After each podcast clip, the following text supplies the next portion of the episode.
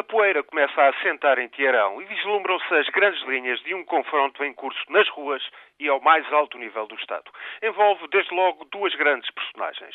O líder supremo, Ali Khamenei, está em conflito aberto com o segundo homem mais poderoso do país, Ali Rafsanjani, ex-presidente, homem riquíssimo e, muito em especial, líder do Conselho dos Especialistas. Esta é a Assembleia de Clérigos que supervisiona o próprio líder supremo. No complexo sistema de divisão de poderes, as alas mais conservadoras estão em maioria e, sobretudo, controlam o Conselho dos Guardiães, a instância que vela pela conformidade religiosa de toda a legislação. Sob a batuta do líder supremo, as alas mais conservadoras têm no presidente Ahmadinejad o seu homem para o poder executivo. Acontece que nas eleições presidenciais algo correu mal. Mir Mousavi era o candidato de Rasfanjani e também de outro antigo presidente, Muhammad Khatami. Era difícil que Mousavi conseguisse vencer, mas tinha boas hipóteses de obrigar à realização de uma segunda volta.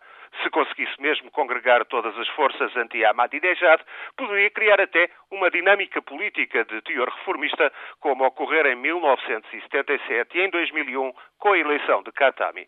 Mas o líder supremo e Ahmadinejad não admitiram correr tal risco. O que se vai sabendo dos resultados eleitorais aponta para claros sinais de fraude.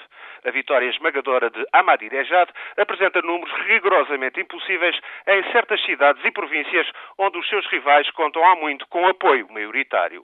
Ahmadinejad provavelmente ganharia sempre estas eleições, mas nunca com uma vantagem tão grande. Ora, esta fraude, sobretudo por ser excessiva e humilhante para os adversários do líder supremo e de Ahmadinejad, caiu muito mal em certos círculos do poder.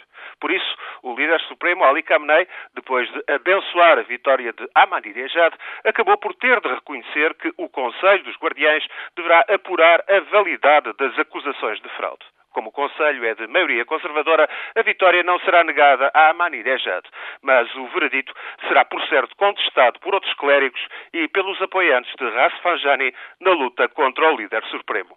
A legitimidade eleitoral, que sempre foi um dos grandes argumentos do regime, a par da legitimidade religiosa da Revolução Xiita, foi agora posta em causa. A crise de legitimidade passou a ser agora uma das questões centrais nas lutas pelo poder no Irão.